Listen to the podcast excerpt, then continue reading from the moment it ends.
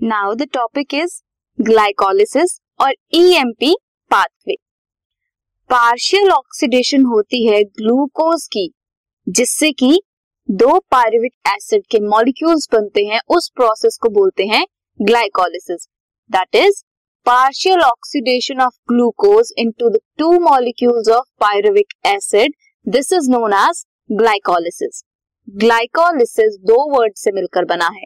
One is ग्लाइकोस जिसका मतलब है sugar and another is lysis जिसका मतलब है स्प्लिटिंग तो शुगर की स्प्लिटिंग हो रही है। शुगर क्या है? ग्लूकोज की स्प्लिटिंग हो रही है इनटू पायरुविक एसिड ये पाथवे किसने दिया था? This pathway was given by Gustav Embden Otto Meyerhof and J Parnas it is the only process of respiration जो कि एनारोबिक ऑर्गेनिजम्स में भी होता है। ग्लाइकोलिसिस एरोबिक और एनारोबिक ऑर्गेनिजम्स या एरोबिक और एनारोबिक जो भी रेस्पिरेशन के पार्ट्स हैं प्रोसेस हैं, दोनों में होता है कॉमन होता है। साइट क्या है इसकी? साइटोप्लाज्म में होता है, सभी लिविंग ऑर्गेनिजम्स में। प्लांट्स की अगर हम बात करें तो प्लांट्स में ग्लूकोज जो एंड प्रोडक्ट है फोटोसिंथेसिस का, वो डराइव होता है फ्रॉम सुक्रोज सुक्रोज से डराइव होता है और फ्रॉम स्टोरेज कार्बोहाइड्रेट्स सुक्रोज और स्टोरेज कार्बोहाइड्रेट से ग्लूकोज ऑप्टेन होता है।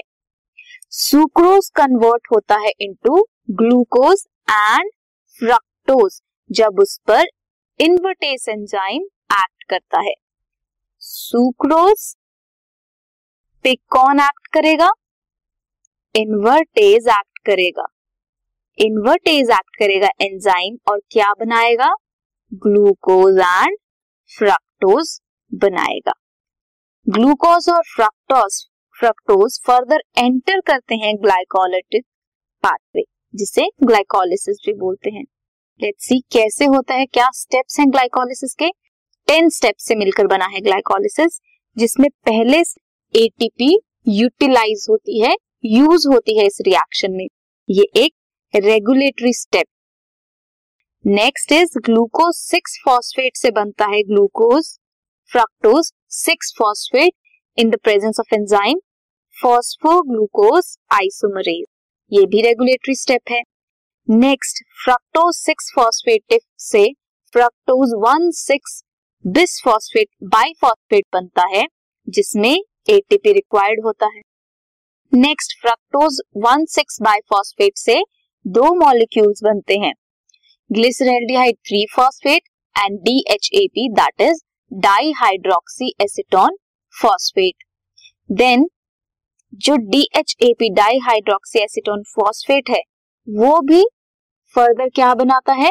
ग्लिसरेल्डिहाइड थ्री फॉस्फेट दो ग्लिसरेल्डिहाइड थ्री फॉस्फेट हो गए, एक fructose one six five phosphate से बना एंड एक किससे बना? डीएचएपी से बना। अब ये ग्लिसरेल्डिहाइड दो glyceraldehyde three phosphate then further बनाएँगे वन थ्री बिसफॉस्फेट और एनएडीएच बनेगा। देन वन थ्री बिसफॉस्फेट क्या बनाएगा? थ्री फॉस्फोग्लिसरेट बनाएगा। ये भी रेगुलेटरी स्टेप है।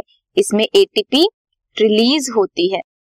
नेक्स्ट थ्री फॉस्फोग्लिसरेट से टू फॉस्फोग्लिसरेट बनेगा। टू फॉस्फोग्लिसरेट से फॉस्फोइनोल पायरुवेट बनेगा। एंड फर्दर फॉस्फोइनोल पायरुवेट से लास्ट में बनेगा पायरुवेट जिसमें एनर्जी एटीपी बनेंगे। सो so, जो सेकेंड सीरीज़ थी पहले क्या था? एनर्जी रिक्वायर हुई। नेक्स्ट में एनर्जी सिंथेसाइज हुई। सिंथेसाइज हुई। दो ग्लिसरेल्डिहाइड थ्री फॉस्फेट थे।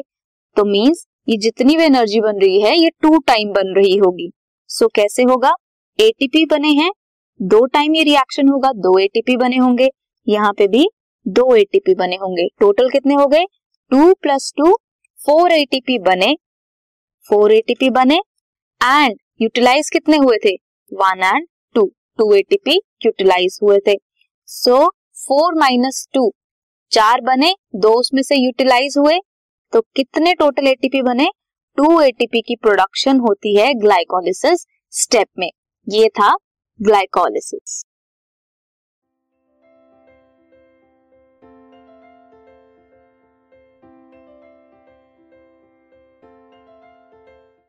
this podcast is brought you by Hub Hopper Shiksha Abhiyan अगर आपको ये पॉडकास्ट पसंद आया तो प्लीज़ लाइक शेयर और सब्सक्राइब करें और वीडियो क्लासेस के लिए शिक्षा अभियान के यूट्यूब चैनल पर जाएँ।